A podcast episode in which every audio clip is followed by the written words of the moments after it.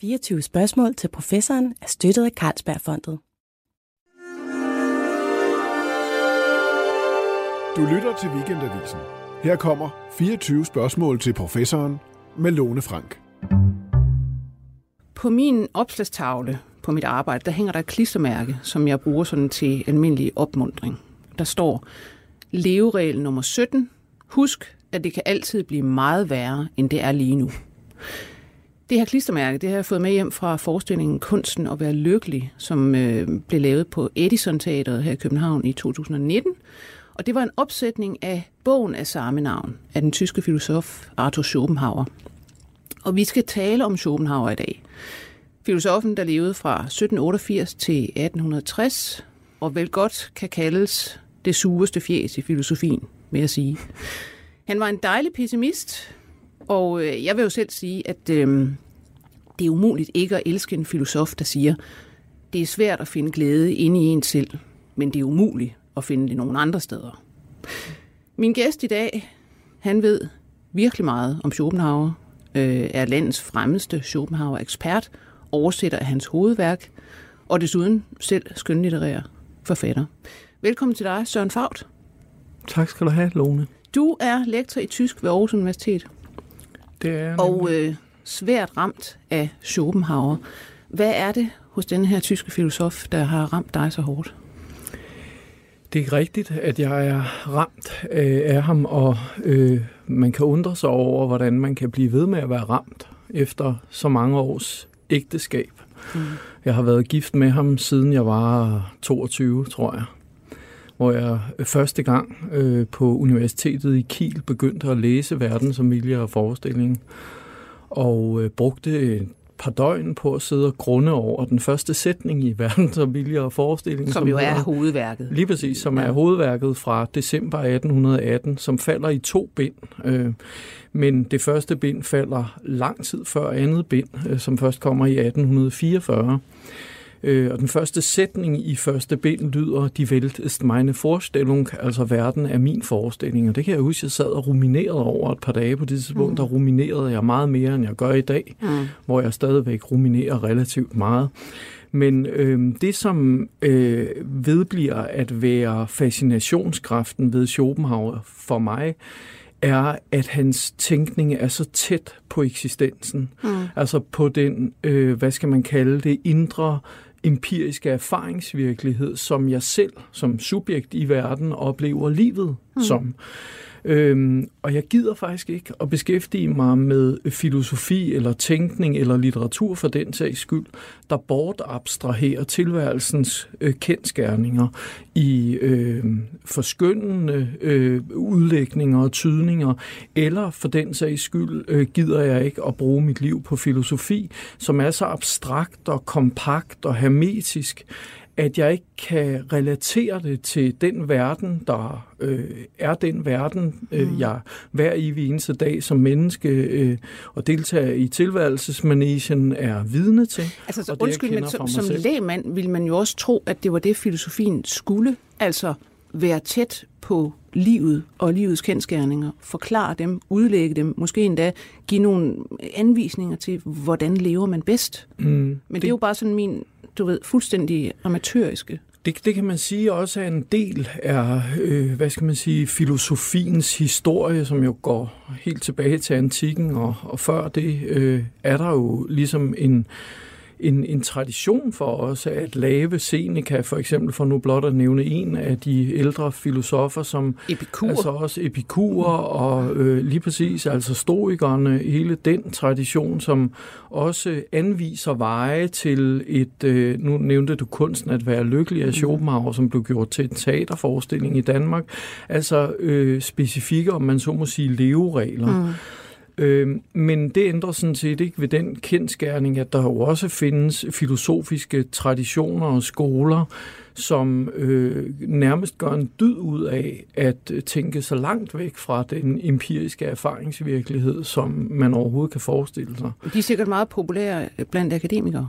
Øh, det kan de være, ja. Mm. Øhm, den såkaldte angelsaksiske filosofi, som er meget dominerende på, øh, på øh, ikke bare de danske universiteter, men også rundt omkring i Europa, øh, som jo er sådan en øh, logisk, moralfilosofisk øh, øh, tænkning. Det kan også være inden for alle mulige andre områder, som først og fremmest er koncentreret om, om, om, om, om hvad skal man sige, konsistente tankesystemer. Hvad og er som, det typisk for nogle filosofer, når du sidder og tænker på de der øh, mest hermetiske? Altså, øh, mest hermetiske, noget, noget af det, som jeg synes, men, men, men jeg skal skynde mig at sige med det samme, at, at øh, den tyske filosof øh, Lichtenberg siger et meget fint sted, øh, aforismetænker og mester, wenn ein Buch und ein Kopf zusammenstoßen und es klingt hol. Liegt das allemal am Buch? Altså når en bog og et hoved støder sammen, og det lyder hult, er det så altid bogens skyld? hey, det, det vil jeg gerne lige have lov til at sige øh, som en, mm. hvad skal man sige, en indledende bemærkning, inden jeg svarer. Det, jeg kan jo ikke, altså jeg har kastet mig ud i de franske, øh, øh, den franske postmodernistiske tænkning der i dag, og prøvet mange gange at læse Hegels åndens fænomenologi. Som jo og... er meget op i tiden. Altså Hegel er jo altså, lidt sådan en, en stjerne nu her. Jeg så ja. øh, en vindue i en boghandel her i København mm. den anden dag, hvor mm. øh, en bog om Hegel simpelthen mm. er på bestsellerlisten. Ja, fantastisk. Ja. Ja. Og det synes jeg jo kun er godt. Øh, altså, lad mig sige det sådan, filosofi interesserer kun mig, når jeg kan mærke, at det rammer noget, som er genkendeligt. Ja. Øh, så kan man så sige, at det er måske også derfor, at jeg primært er litterat og ikke er blevet fagfilosof. Fordi jeg ikke finder denne nydelse ved øh, hjernegymnastik. Nu ved jeg Nej. godt, at jeg er polemisk, men at ting går op, og at ting er konsistente, og ikke har nogen aporier, altså selvmodsigelser indlejret i sig. Mm. Øhm, det, der er så fantastisk ved Schopenhauer, er, og det er så også det, der meget ofte det diskvalificerer ham, det er den eksistensnære tænkning. Ja. Altså, at livet, øh, han tager sit udgangspunkt i tilværelsen, øh, sådan som øh, den i hans optik selvfølgelig øh, folder sig ud. Vil du sige, at han er en, hvad skal man sige, en filosof for vores tid? Altså, er, er det på tide, at vi tager ham op? Øh, ja, Øh, og man kan sige, at øh, uanset om fagfilosofer her til lands eller øh, i, i udlandet tager ham op eller ej, så kan man ikke, øh, så kan man ikke øh, få ham ud af mm. den europæiske åndshistorie. Han er den tænker, øh, der øh, måske øh, bortset fra øh, Nietzsche, øh, har haft den allerstørste indflydelse på, EU, øh, på nyere tids europæisk åndsliv, mm. og her mener jeg øh, ikke mindst øh, altså kunsten, altså både musik og, og, øh, og litteratur i hele Europa, er, øh, der er han øh, helt øh, fuldstændigt øh, uden sammenligning det, overhovedet den det mest vi, betydningsfulde. Ja. ja, og det kan vi komme det vil ind vi komme senere, tilbage til. Præcis. Hvad kan vi så sige er, hvad skal man sige, kernen i hans tænkning? Hvad er det, der er så stort? Altså hans hovedværk hedder jo Verden som vilje og forestilling. Viljen kommer før forestillingen, kan man mm. sige. Det, det er titlen ligesom røber. Men den første sætning i værket er, som jeg sagde indledningsvis, verden er min forestilling. Men den er, siger Schopenhauer også allerede på side 2 eller 3, først og fremmest også min vilje. Mm. Og hvad betyder det så? Altså vilje er i virkeligheden bare en metafor. Hvad har vi andet end sproget? Det er det fattige redskab til at prøve at udtrykke, hvad livet er. Man kunne også kalde det energi, mm. eller kraft, eller drift. Viljen er for Schopenhauer altid øh, synonym med viljen til liv. Viljen er eo ipso, altså i sig selv altid viljen til eksistens. Og da viljen til liv er det første, og øh, det kan blive meget langhåret at forklare, hvordan Schopenhauer kommer frem til det, men det har noget med vores øh, kropserfaring at gøre. Kroppen mm. står meget centralt i Schopenhauers tænkning. Schopenhauer siger, at vi er givet på to forskellige måder i verden. Vi har et dobbelt forhold til vores eget læme. Vi kan se det som en udstrakt genstand i rum, men vi erfarer os vores krop indefra gennem introspektion. Og kroppen er, siger Schopenhauer, den mest umiddelbare adekvate gengivelse af denne drift mod eksistensen. Mm. Vi kan mærke den alle sammen, ville han påstå. Vi vil først og fremmest som mennesker, mm. og vi vil før noget andet. Og det, det, det, der gør ham så moderne, det er et meget moderne menneskebillede i virkeligheden, en moderne antropologi, det er nemlig forestillingen om, at mennesket er først og fremmest et driftsborgent væsen, og ikke båret af fornuften. Fornuften er sekundær. Du kan se, det er Freud, det ja, her. Ja. Og det er moderne biologi og det er det nemlig. Det er også derfor, jeg sidder og hopper yes. i min lille stol her. Ja. Altså, det er jo præcis, altså man kan sige, når han snakker om vilje, ikke, som mm. ligger øh, bag alting, altså vilje, begær, det at mm. man går efter noget. Altså jeg ja. tænker straks, det er jo dopaminsystemet. Hmm. Det er jo dopaminsystemet, der slår igennem ja, her i ja. europæisk filosofi. Ja, ikke? Ja. Altså, eller hvad skal man sige, livsprincippet på den måde, at alt levende jo sådan set har i sig øh, en, altså en blind drift i virkeligheden mod mm-hmm. bare at ja gøre mm. det, det er programmeret til mm. på en eller anden måde. Vi har så også fået lidt tænkning med en stor kraftig hjerne yes. ovenpå, ikke? og så kan vi jo så for eksempel mm. lave filosofi ud af det. Ikke? Men, mm-hmm. men jeg må også sige, at det er netop, øh, ja, som biolog vil man sige, ja, det der, det lyder sgu meget, meget plausibelt. Mm-hmm. Ikke? Altså. Det gør det nemlig, og, øh, og, og det er det også. Altså man kan sige, at øh, Schopenhauer øh, med sin tænkning i virkeligheden, og han er jo vanvittigt godt inde i datidens landvindinger inden for det naturvidenskabelige. Han er så uhyggeligt belæst. Mm. Han studerer også medicin på universitetet i Göttingen i begyndelsen af sine studier, men altså hvis han havde levet i dag, så ville han være vanvittigt godt inde mm. i moderne neurovidenskab, inde i, øh, i humangenetik osv. Altså den der måde at være universallært på og belæst på, han ville æde alt i dag. Mm. Og så vil han kunne, inden for humangenetikken og inden for biologien, vil han kunne finde det ene bevis efter det andet på, at det han har foldet ud som et øh, filosofisk tankesystem, nemlig altså i al sin kortfattede enkelthed, at mennesket er styret af sine drifter og ikke af sit intellekt. Mm. Intellektet er blot et instrument i hænderne på viljen, som Schopenhauer siger. Et lys, viljen har tændt sig i verden ja. for at kunne orientere sig. Ja. Øh, så ja, vi har et stort cerebralt øh, apparat.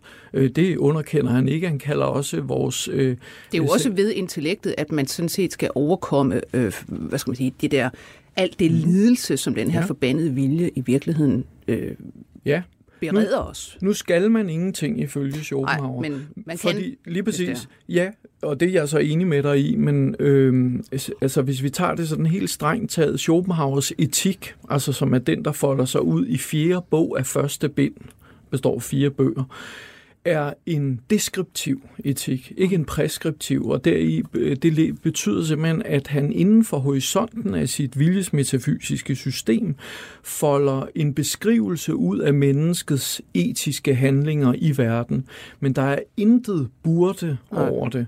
Øh, øh, så man kan ikke lære at blive et godt menneske af at læse Schopenhauer, eller øh, man kan ikke overvinde lidelseseksistensen øh, ved at læse ham.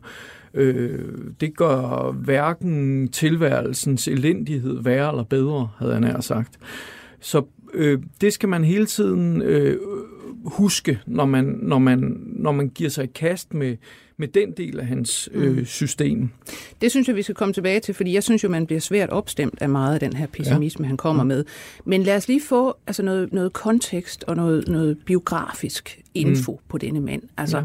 han bliver født i sådan en købmandsfamilie, ikke? Jo. Det gør han. Og skal egentlig, altså faren vil selvfølgelig have, at han skal efterfølge ham som købmand. Yes. Men sådan kommer det ikke til at gå. Det er korrekt. Altså, han, han bliver født ind i en, øh, i en ret succesfuld øh, handelsfamilie, som kommer fra Danzig, altså det daværende Gdansk i Polen. Og, øh, og det er vel øh, Gdansk nu, og det var Danzig. Ja, det var det. Ja, lige præcis. Undskyld, ja, jeg, råder, jeg råder lige rundt, ja. Øh, men øh, Danzig, og, øh, og, men da Danzig så kommer under preussisk herredømme øh, et eller andet sted i 1700 Grøn Hvidekål, så... Øh, øh, så, så flytter familien til Hamburg, altså den frie Hansestad Hamburg, øh, hvor Schopenhauers far, Heinrich Floris Schopenhauer, øh, han øh, driver sin meget succesfulde handelsvirksomhed videre. Øh, efter al sandsynlighed øh, begår han selvmord, faren, mm, ja. øh, i et andet fald af tungsind øh, i 1805. Han kaster sig ud fra øh, den øh, lagerbygning, han har nede ved havnen, mm. øh, mener man. Det er ikke sådan endegyldigt stadfæstet. Men meget tyder på, at, at Schopenhauer også har sit, øh, lad os bare kalde det, mørke sindelag ja. fra sin far. Han er jo også, øh, altså er det ikke hans mor, der får at vide at Goethe på et tidspunkt, at, at denne Arthur, øh, drengen der, han skal fandme nok blive til noget, ja. og moren kan næsten ikke tro det, fordi ja. at faren var så brillant, at der kan jo kun være plads til et geni i familien. Ja. Det er meget skægt, fordi moren der, hun hedder Johanna Schopenhauer, og hun er, øh, hun er virkelig en moderne, frigjort kvinde. Mm. Øh, hun har et meget stort forfatterskab. Øh, jeg tror, hun har skrevet over 20 romaner, og holder ja. hof i Weimar for ja. Goethe og Wieland, alle de store, berømte mm. forfattere og åndspersoner, ja. øh, omgås hun. Og det er så efter farens død, og den unge Arthur, han øh, møder jo disse ja. kæmpe personligheder. Øh, herunder Goethe, som Schopenhauer beundrer vildt og inderligt øh, og siden øh, geråder i disput eller strid med over farvelægeren. Ja. Øh, det er sådan et sidespor, det gider vi ikke at bruge så meget tid på. Men på et tidspunkt i forbindelse med dette, øh, hvad skal man sige, klientel, han omgås som helt ung mand der, der får han, øh, der får han lejlighed til at tale med Wieland. Og Wieland er ikke nær så kendt som Goethe øh, ja. i dag, men var dengang måske den største af dem alle. Og man skal forestille sig sådan en 17-årig ung mand, der sidder over for denne vildt berømte forfatter, ja. som han jo ser op til. Og Wieland spørger så Schopenhauer, hvad har de så tænkt dem at, mm. øh, at, at bruge livet på? Og så siger Schopenhauer øh, følgende til ham, at jeg skal nok oversætte det til dansk bagefter. Das Leben ist eine missliche Sache. Ich habe mir vorgesetzt, es damit hinzubringen, über dasselbe nachzudenken altså på dansk. Livet er en miserabel affære. Jeg har besluttet mig for at tilbringe det ved at tænke over det samme. Det synes øh, altså, ergo jeg har tænkt mig at blive filosof, det ja. synes Wieland er en meget, meget dårlig idé. Det vil han på det kraftigste fraråde, men ender alligevel med at opfordre denne unge mand til mm. at øh, studere. Og der er faren jo død, og det er nemlig ja. rigtigt, hvad du siger. Schopenhauer har mere eller mindre indgået, eller det har han, en kontrakt med sine forældre om, at han skal drive virksomheden mm. videre. Ja. Og det øh, for faren og moren igennem, og man så må sige meget tageligt, øh, ved at stille ham over for et valg, da han er 15. Han kan vælge mellem at komme på gymnasiet og følge øh, sin, øh, altså ligesom øh, øh, følge sin drift mod lærdom, eller han kan få lov til at tage med forældrene på en dannelsesrejse gennem hele Europa. Ja. Og hvis han tager dannelsesrejsen gennem hele Europa, så skal han det er prisen, så skal han videreføre denne handelsvirksomhed. Ja. Og det kan han jo ikke sige nej til, så han indgår altså dette, øh, denne kontrakt. Lige præcis, mm. det er det faktisk. Men da faren så dør, så mener Schopenhauer ikke, at kontrakten gælder længere, Nej. og så begynder han at studere. Og det er ret vildt at læse om, om, om, om hvordan han altså i løbet af ufattelig kort tid erhverver sig alle de kundskaber, man jo dengang skulle mm. erhverve sig, for bare at få en studentereksamen. Han lærer latin i løbet af meget kort tid, og kan det jo fuldstændigt. Ja. Altså, det er jo ikke bare at oldgræsk og så videre. Og så begynder han at læse på universitetet i Göttingen, mm. medicin, som jeg sagde, øh, og så derefter filosofi, og så går det bare hurtigt, ikke? Jo. Jamen altså. Øh, og, og, og hvordan er det filosofiske miljø i Tyskland på det tidspunkt? Altså han, han læser jo hos, eller er elev af selveste Immanuel Kant. Altså, han læser jo ikke hos Kant, men han, øh, han har en filosofilærer, mm. øh, Gottlob Schulze, øh, øh, i, øh, mener han hedder Gottlob, han hedder i hvert fald Schulze, mm. som, som er hans lærer i Göttingen, og han siger, til Schopenhauer, at øh, unge mænd, de skal frem for alt øh, koncentrere deres studier om Immanuel Kant og Platon. Mm. Og Kant og Platon er ligesom grundstenen for uden øh, den øh, buddhistiske visdomslære og tradition. Ikke? Ja. Altså Schopenhauer bringer jo Østens mystik ind i øh, den europæiske kontinental. Men man må sige, at det her med, at han, altså hvis vi går tilbage til den der vilje, mm. som er ligesom grundlaget for alt. Øh, man kunne også, det, altså der tænker man jo straks også øh, buddhistisk, altså begær mm. er ligesom øh, årsagen til al ulykke. Ikke? Altså, mm. hvis, altså hvis mennesket bare kunne lade være med at begære, mm. hvis det kan gøre sig fri af dette begær, mm. så kan det efterhånden nå mm. nirvana. Ikke? Mm. Altså, og det er, det er jo meget det samme her. Ja, igen med denne undtagelse, som jeg bliver nødt til sådan at gentage, ikke med, at det er ikke preskriptivt. Der er ikke noget burde i Nej. det. Men du har ret, fordi, hvad skal man sige, øh, elendighedsanalysen eller analysen af eksistensmaskinen er kommer frem til ud fra denne, øh, altså hvis vi skal prøve at gå ind på det, hvad er følgerne af ja. denne, hvad er det så, han tyder eksistensen som? Han siger, fordi mennesket er drevet mm. af et umætteligt begær, fordi viljen i sig selv er en blind, umættelig øh, drift kraft. eller kraft, ja.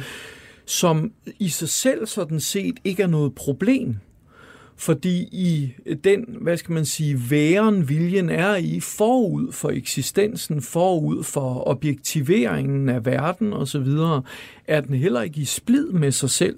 Det er først i det øjeblik, at viljen tager bolig i vores, mm. altså mennesket, men også i alt andet værenes, men først og fremmest menneskets begrænsede erkendelsesperspektiv. Ja. Og der kommer Kant så ind, fordi hvad er så det begrænsede erkendelsesperspektiv? Ja, det er, siger Schopenhauer, fuldstændigt i øh, overensstemmelse med Kant.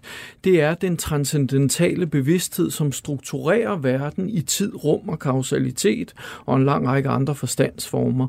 Altså mennesket er i sit begrænsede perspektiv uophørligt dømt til at være i tiden og rummet. Mm. Du og jeg, vi sidder i et studie lige nu, vi opfatter os selv og hinanden som absolut distinkt adskilte væsener. Altså, vi, du er ikke mig, og jeg er ikke dig. Nej. Hvis vi troede, at vi var hinanden, så vi var vi måske blevet ja. på en eller anden måde indlagt, eller hvad ved jeg. Ja. Ikke? Selvom, selvom vi måske, når alt kommer til mm. alt, og hvis vi ser bort fra den tilsyneladende, hvad skal man sige, adskillelse, er det samme, ja. nemlig drevet af en blind umættelig mm. stræben, som er kendetegnet ved, at den jeg netop aldrig nogensinde kan få nok. Mm. Og denne stræben, hvis vi køber præmissen, har altså taget bolig i et begrænset erkendelsesperspektiv, som er et perspektiv, der uophørligt gør sig bekymringer om morgendagens hændelser, om det, der måske kan gå galt i fremtiden. Og, og det, det, der er gået galt. Lige præcis, øh. Som opholder sig i ja. rendringen ved alt det, som var, som aldrig mm. mere skal være, fordi det er menneskets lod at have denne øh, store hjerne, som kan Men, alt det. Ja, altså man kan jo sige øh, i virkeligheden, at ja, han siger faktisk, at Øh, vi er et meget uheldigt dyr på den måde, at mm. vi har selvfølgelig disse drifter, som alle andre dyr har. Vi har bare fået hvad skal man sige, lige præcis for meget hjerne til, at vi mm. kan, kan omgås det her på en ordentlig måde, og derfor lider vi. Så vi skulle enten have haft noget mindre, mm-hmm. eller noget mere. Lige præcis. Øh, vi har vi har en meget stærk bevidsthed. Mm. Altså, vi har abstraktionens evne, vi har sproget, vi har fornuften. Det men det ikke, der er han ikke, at vi ikke har. Vi har forstanden. Men vi har ikke superbevidsthed, men. Nej. Og vi har heller ikke minimal bevidsthed. Det ville nok være bedre, hvis vi havde enten superbevidsthed eller minimal bevidsthed. Yeah. Men det, der jo er følgen eller konsekvensen af, af alt det her, det er, at hvis vi antager, at alt det er rigtigt, og det korresponderer faktisk med min egen oplevelse af eksistensen, mm. så betyder det, at vi aldrig bliver tilfredse. Ja. Aldrig nogensinde. Ja. Hver gang vi opnår et mål, som vi har stræbt efter, så det må ligesom være tilværelsens dynamik, ikke? så opstår der en øh, momentan, siger Schopenhauer, udfrielse fra en længselsfuld stræben hen imod noget endnu ikke opnået. Ja. Den, der sover i en seng af sølv, drømmer om en af guld. Ja, lige præcis. Og så sker der det, at vi måske kortvarigt jubler over at have opnået det tilstræbte mål. Øh, vi er faktisk glade. Måske mm. er vi endda euforiske. Denne eufori, den varer, lad os bare sige, døgns tid. Efterfølgende indfinder der sig en grundtilstand af kedsomhed. Ja. Og denne kedsomhedstilstand, siger Schopenhauer, vil altid vække et nyt forlangende til live. Altså et nyt mål for viljens stræben, som jo netop er det, intellektet forlener viljen med. Det er nemlig intellektet og forstanden mm. og fornuften, der giver viljen en ny retning. Okay, Lone Frank har skrevet en bog, ikke? Ja. og nu er hun endelig blevet færdig med den bog, og det er fantastisk, og det er meget dejligt at ligge på sofaen et mm. par døgn, og så kommer der et nyt forlangende. Så kommer begæret Så kommer begæret. efter et eller andet mere. Lige præcis. Fede anmeldelser, men Mm. den kunne da godt sælge lidt mere, var? Lige præcis. Eller kan de, ikke få den, kan de for fanden ikke få den solgt til Netop. England? Hvorfor kan de kun få den solgt til Sverige og Norge? Lige præcis. Altså, ja, Lige præcis. Og, og, og, og, og så kan man så sige, så, så, så jeg, jeg, jeg har jo hørt det utallige gange, så siger folk, jamen det er da godt, at det er sådan, fordi ellers så ville det hele jo gå i stå, og det er jo dynamikken i eksistensen og så videre. øh, ja, sådan kan vi godt vælge at se på det. Lad os Ja. bare lege jubeloptimister. Men Schopenhauers påstand er altså, at tilværelsens grund er dels lidelse, Mm. utilfredshed, øh, ting, som ikke er, det bliver aldrig godt nok. Nej. Aldrig. Derudover er tilværelsens grund, også som følge af alt det her, uro. Altså Unruhe ist der Typus des Daseins, siger han et sted. Mm. Uro er tilværelsens type eller grund. Ja. Øhm, vi er, er aldrig rolige. Vi er aldrig færdige. Vi er aldrig I ligevægt. vi er aldrig i ligevægt. Øh, øh, Men- og men- derfor har vi forløsning behov, kunne man sige. Ja, Ikke? og nu Ja. igen, du vil jo hele tiden sige, at, at ja, men man bør ikke gøre noget ved det. Men så er der, der er jo også, i, i, jeg vil sige, i en, en, vores stræben er jo også det her med, at vi vil godt gøre noget ved vores eksistens. Vi vil fandme gerne have nogle løsninger, og vi vil, mm. om vi så skal gå til mindfulness eller et eller andet, der skal, der skal være nogle løsninger. Mm. Og Altså nu, som du siger, det er ikke preskriptivt, hvad mm. øh, han kommer med. Men dog vil jeg sige, Thomas Mann, som jo har skrevet et øh, langt essay øh, om Schopenhauer, skriver, han havde et mageløst klart indblik i den menneskelige sjæl, og derudfra fremsatte han sin realistiske filosofi, men fandt derudover en ny idealisme, menneskets evne til at hæve sig over jordiske glæder og sorger, op til et fredfyldt nirvanas uhyre intet. Mm. Så der kunne jo altså godt ligge, så vidt jeg kan læse her, en, mm. En form for opskrift. Hvis man skulle komme til det der nirvana, hvad er det så, man skal gøre med sit intellekt? Altså, øh, øh, det er jo Thomas Mann, der skriver det. Det er jo et Ja. fremragende essay fra 1938, som noget var, var, var, også var min indgang til øh, Schopenhauer, og som er et essay, der er skrevet med en vanvittig begejstring og en vildt fed energi, altså meget smittende entusiasme. Han skriver blandt andet også her om Schopenhauer, efter han har sagt det her med fredfyldt nirvanas uhyre intet. Hans eneste kammerat var hans trofaste pudelhund. Han døde som en bitter gammel mand i en alder af 72. Ja. Punktum. Det er fint, og det er sådan noget, det ville jeg aldrig selv have skrevet, vel? Øh, Men fred være med det, det er jo Thomas Mann, og han er jo helgenkåret og så videre, og alle mener, at han er øh, Goethes efterfølger, og han er også en stor forfatter, og er jo et vanvittigt påvirket af Schopenhauer. Man kan mm. faktisk ikke læse Thomas Mann, uden at kunne sin Schopenhauer, så misser man alt, alt, alt for meget. Mm. Øh, men, altså, det passer ikke, hvad han siger, vel? Der er ikke nogen idealisme. Nej. Men der er en fremstilling af mennesker, der til syneladende, for hvem det til syneladende er lykkedes på forunderlig vis at overkomme denne lidelseseksistens. Mm. Schopenhauer ser sig omkring og konstaterer, at det til syneladende forholder sig sådan, at mennesket dels momentant er i stand til at overvinde lidelseseksistensen, men at det også, om en meget, meget sjældent, lykkes for enkelte individer at overvinde eksistensen. Øh, øh, øh, hvad skal man sige? Øh, grundlidelse. Hvem er det for eksempel, han kan se? Altså det er hellige øh, asketer, Mm. øh, og så er det jo sådan, at han øh, gennem hele sit liv har øh, buddhistiske skrifter liggende på sit natbord. Ikke? Så det er meget muligt, at, at han frasiger sig og undsiger sig enhver form for idealisme, men der er jo ikke nogen tvivl om, at han er draget af mm. den form for tænkning, der opererer med, at man måske kan træne sin bevidsthed også til at øh, blive øh, klogere. Og det er vel noget med også til at, være at i indse verden. det her med, øh, at du siger, at vi er i virkeligheden det samme mm. alle sammen. Altså vi er en enhed, og man kan, mm. altså, og det er noget med, altså vel også, kan man sige, at frasige sig sit eget ego. Mm. Lige at gøre ting for de andre, mm. som jo er en selv også lige på en eller anden måde. Og det er lige præcis sådan, han forklarer det. Han siger, okay, hvad er det så, der kan ske af forskellige, hvad skal man sige, hvad er det for nogle tilstande, og hvordan skal vi forstå disse tilstande, når de indfinder sig? Mm. Vi har noget behov, vi har frelsebehov, fordi vi lider. Han er lutheraner. Ja, Schopenhauer ja. er en benhård lutheraner uden Gud ja. kunne man sige. Ja. Det findes selvfølgelig ikke, men det er faktisk en meget adekvat beskrivelse. Det gør det jo. Altså, vi, det er vi jo også herhjemme. Ja. Også, altså, danske ateister ja. er jo ofte, som mig selv, sådan en lutheraner, der egentlig flagellerer os selv. Ikke? Lige præcis. Og det han så siger, det er, at der kan altså opstå det, der også hedder en æstetisk kontemplativ tilstand. Øh, lad mig prøve at give et eksempel på mm. det. Ikke? Vi kender det alle sammen. Man er, øh, man, musikken kan det i eminent grad. Rive en ud af en selv. Altså, vi kan forsvinde ind i et stykke musik ja. øh, af så stor skønhed, at vi kortvarigt fuldstændig glemmer os selv. Vi glemmer tid og rum. Mm. Tid og rum bliver ophævet, kunne man sige, øh, momentant. Vi er så nærværende i musikken, vi lever os så meget ind i den, at vi ganske enkelt glemmer os selv, og derved øh, øh, er væk, vi er væk og denne tilstand af at være opløst, du kalder det ego-opløst, ikke? Mm. eller at egoet for en stund er suspenderet, er altså et af flere mulige eksempler på, hvordan vi, hvordan vi kan få et helle ja. for denne lidelses eksistens.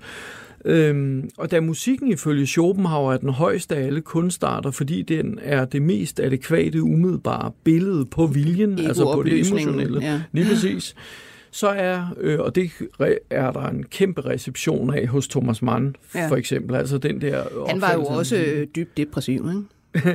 det, er, det, det, det kan man godt sige, ja. Men jeg, jeg kviger mig jo ved at gøre det til et spørgsmål om depression og pessimisme osv.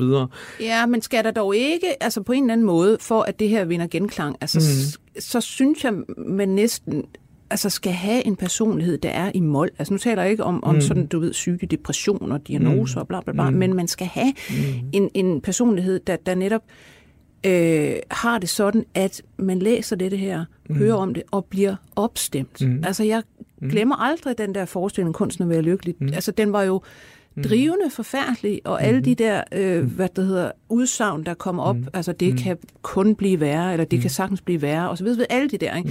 Mm. Men man sidder netop øh, og bliver dybt opstemt. Mm. Det oplevede jeg så, at for eksempel det menneske, jeg havde med ind, som er en noget mere sangvinsk natur end mig selv, mm-hmm. absolut ikke gjorde. Mm, og og, og, og ja. altså, der er jo mange mennesker, mm. der ikke fatter det her med, mm. jamen, Altså, at dyrke det sorte, det skal, det skal man da bare lade være med. Så synker man jo ned i noget. Kom nu, lad os, lad os foretage os noget glad. Lad os høre noget glad musik. Ja, altså. du, du er ret, ikke? Altså, det, det, er jo, det, er jo, det er jo afhængigt af, hvem man er, ikke? Altså, jeg synes mm. stadigvæk, at, øh, at det er den mest adekvate udlægning af eksistensen, jeg nogensinde er blevet konfronteret ja. med.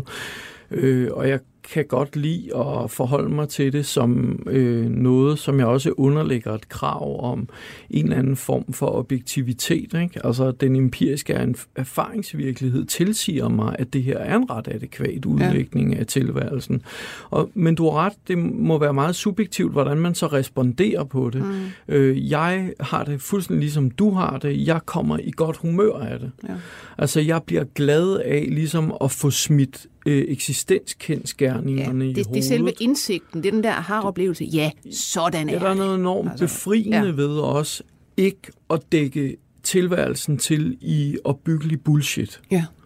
Det er noget af det mest nedbrydende og åndsødelæggende og humørødelæggende for mig. Og det prolifererer det er opbyggelige, jo. Ja, opbyggelige narrativer, ja. som bortflyver tilværelsens ja. øh, kendskærninger.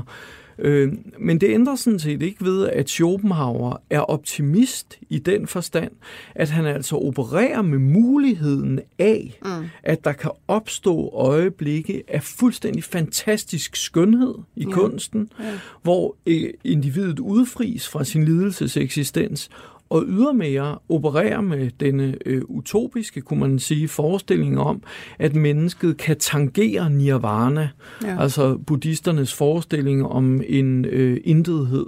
Ja. Øh, det er netop igen egoopløsning. Lige, lige præcis, altså. lige præcis. Og det han siger, det er, at, at, at det manifesterer sig mellem mennesker, mm. i mødet mellem mennesker, som medlidenhed. Ikke, i, ikke medlidenhed i betydningen, øh, du er mindre end mig, og hvor er du ynkelig, og hvor er du mm. sølle. Nej, Forståelse. i forståelsen af, at dis bist du. Mm. Du er mig, og jeg er dig. Ja. Når alt kommer til alt, er vi i samme båd. Vi er kastet uforvarende ind i den samme problemfyldte eksistens. Mm. Og inden bagved den tilsyneladende distinktion mellem dig og mig, gemmer der sig i virkeligheden det samme. Man kunne sige, altså jeg elsker det her, den her metafor med, at vi alle sammen jo bare er nogle midlertidige, kan man sige, øh, transportører for det samme genetiske materiale, mm. der bare kører igennem generationer. Ja, og det er en anden måde at sige det samme ja, på. Ja. Ikke? Og, og den her, hvad skal man sige, altså jeg synes jo, det er en meget human udlægning mm. af eksistensen. Og der mener jeg øh, ikke, at den er opbyggelig, men den er, den er træffende, mm. og derfor er den human. Øh, Thomas Mann siger et sted, humanisme er pessimisme, fordi pessimisme er realisme. Mm al opbyggelig ideologi er forbi det menneskelige, altså dermed inhumant, kunne man også sige, øh, hvis vi skal øh, bære over med hinanden. Mm. Ikke? Ja. Så kræver det jo, at vi til en begyndelse, til en start, ikke dækker den anden til mm. i opbyggelige idealer. Ja og forestillinger om, hvad den anden ideelt set burde være. Vi bliver så ufatteligt skuffede. Og jo større kløften er mellem ideal og virkelighed, jo mere fatal bliver den, og jo mere ulykkelige bliver vi. Mm.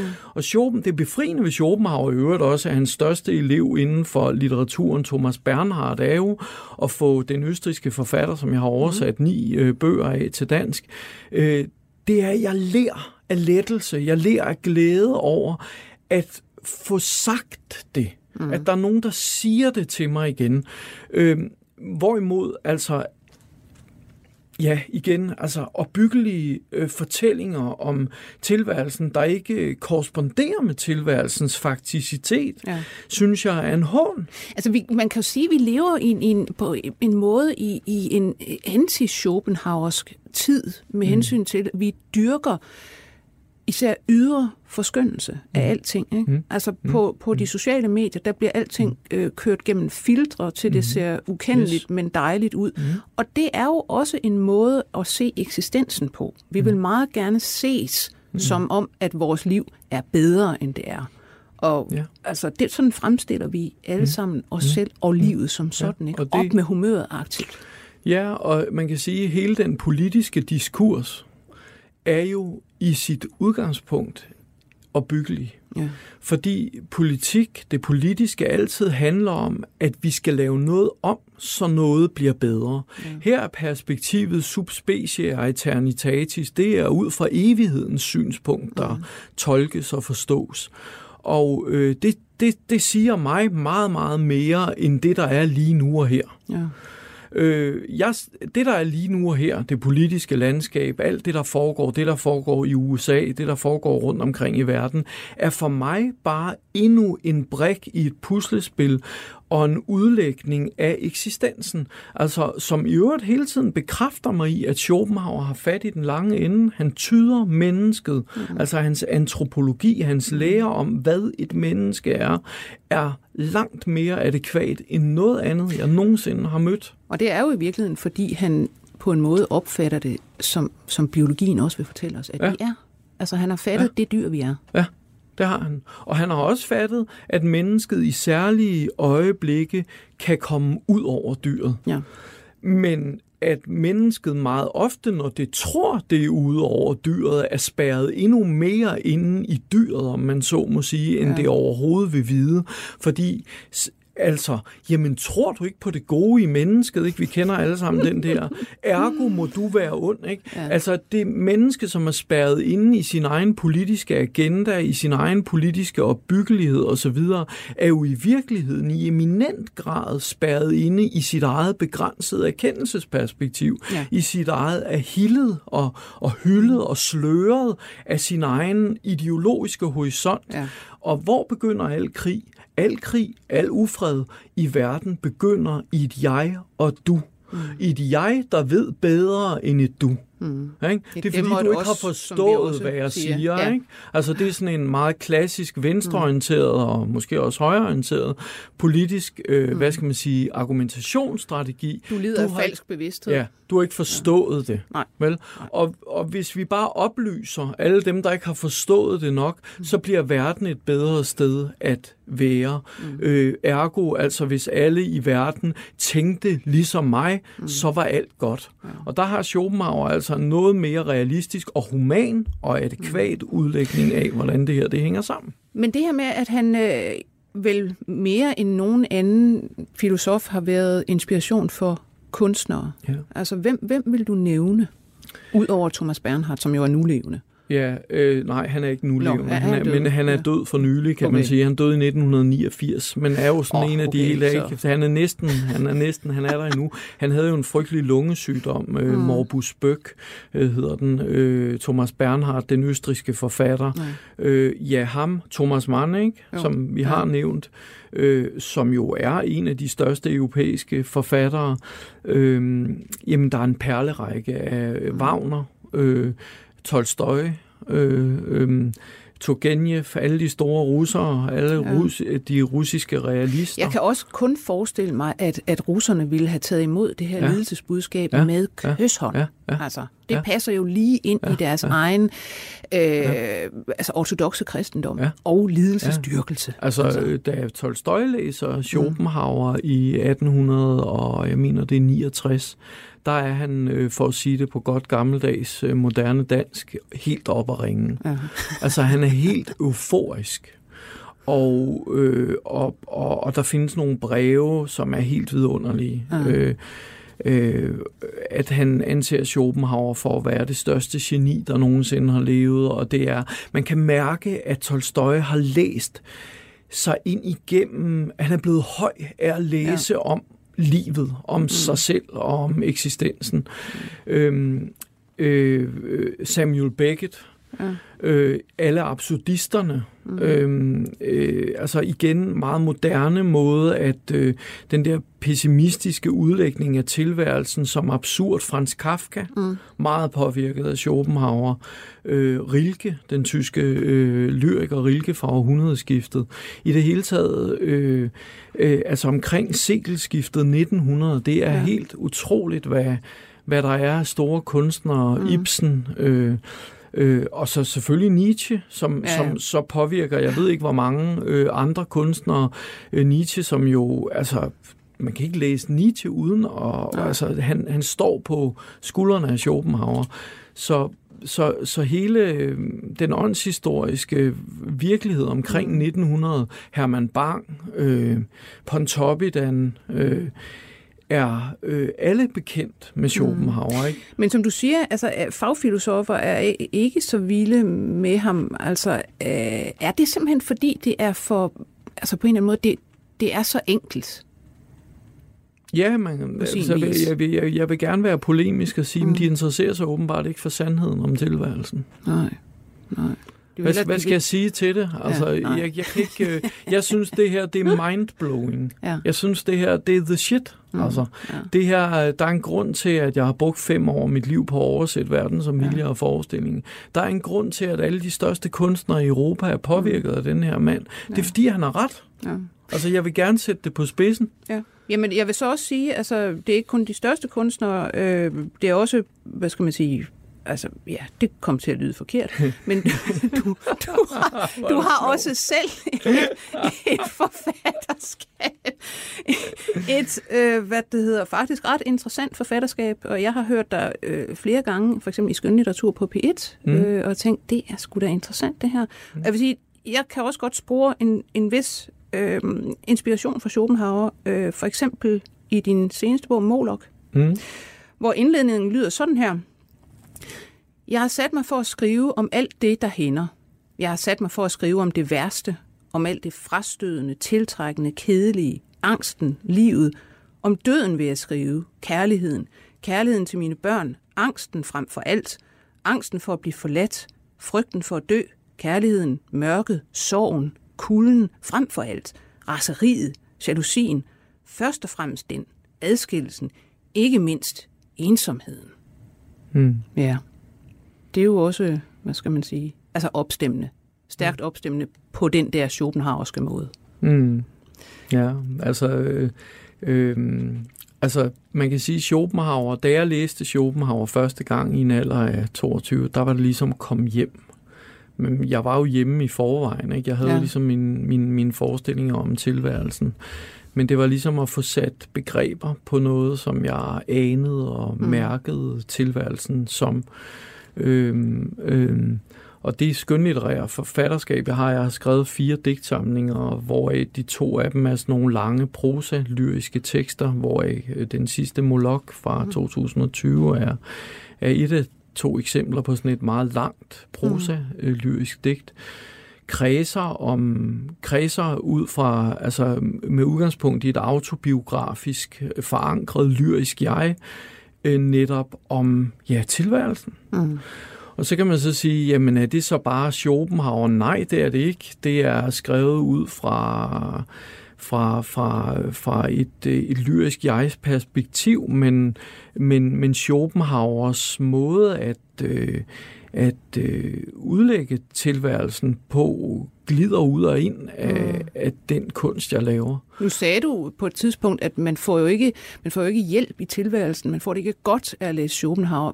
Det vil jeg jo så på en måde... Altså det, mm. Jo, det, det gør jo, man jo faktisk. Jo, hvis man jo. er den, der responderer på det, ja, så gør man nej, jo. men det, det udtrykker jeg i så fald forkert, mm. fordi det mener jeg ikke er rigtigt. Øh, øh, æstetisk kontemplation kan man faktisk, altså dette øh, fravær af ego mm. og, øh, og selvopløsning og udfrielse osv., kan jo opstå, når man møder, øh, når man læser. Ja. Altså det sker faktisk. For, for mig er det at producere kunst også et drug. Altså det, det er en længsel efter at komme i en mm. ekstatisk tilstand af selvforglemmelse. Ja. Så det er et sted, øh, det, det, det er en af de måder, jeg prøver at komme ud over mig selv, altså kan man sige. Ja. Øh, og, og ja, jeg, altså, jeg, jeg kan virkelig glemme mig selv fuldstændig, når jeg læser Schopenhauer. Det sker også en gang imellem, når jeg læser skønlitteratur. Det sker frem for alt, når jeg hører musik. Altså, eller har en anden kæmpestor kunstoplevelse, hvis jeg Øh, også hvis jeg er i biografen ikke, og ser en god film. Altså, vi kender det alle sammen. Man er i biografen, ikke, og man ser en eller anden fuldstændig fantastisk film. Og man er væk i den. Ikke? Man er væk i den. Man har glemt alt om morgendagens øh, genvordigheder og fremtidige mm. bekymringer. Man har faktisk fuldstændig glemt sig selv, fordi man er opløst af det kunstværk. Mm. Problemet er, at man skal ud af biografen igen. Ikke? Man skal ud af biografmørket. Og så bliver man igen ligesom, hvad skal man sige, kaldt tilbage til sig selv og sin egen minimale øh, bevidsthed og sit eget begrænsede perspektiv, som er shit mand, jeg skal også lave en podcast i morgen, eller der er også det, jeg skal, og der er også det, jeg skal, og så videre. Så kommer bekymringerne igen. Ikke? Men jeg vil sige, til enhver tid, så har man leveregel nummer 17. Husk, at det kan altid blive meget værre, end det er lige nu. Tusind tak, Søren Faut, fordi du kom. Det var så let. Og indvidede os i Schopenhauer og gav en lille smagsprøve på dit eget forfatterskab. Jeg skal sige, at vi var produceret af Birgit Nissen, jeg hedder Lone Frank. På genhør. 24 spørgsmål til professoren er støttet af Carlsbergfondet.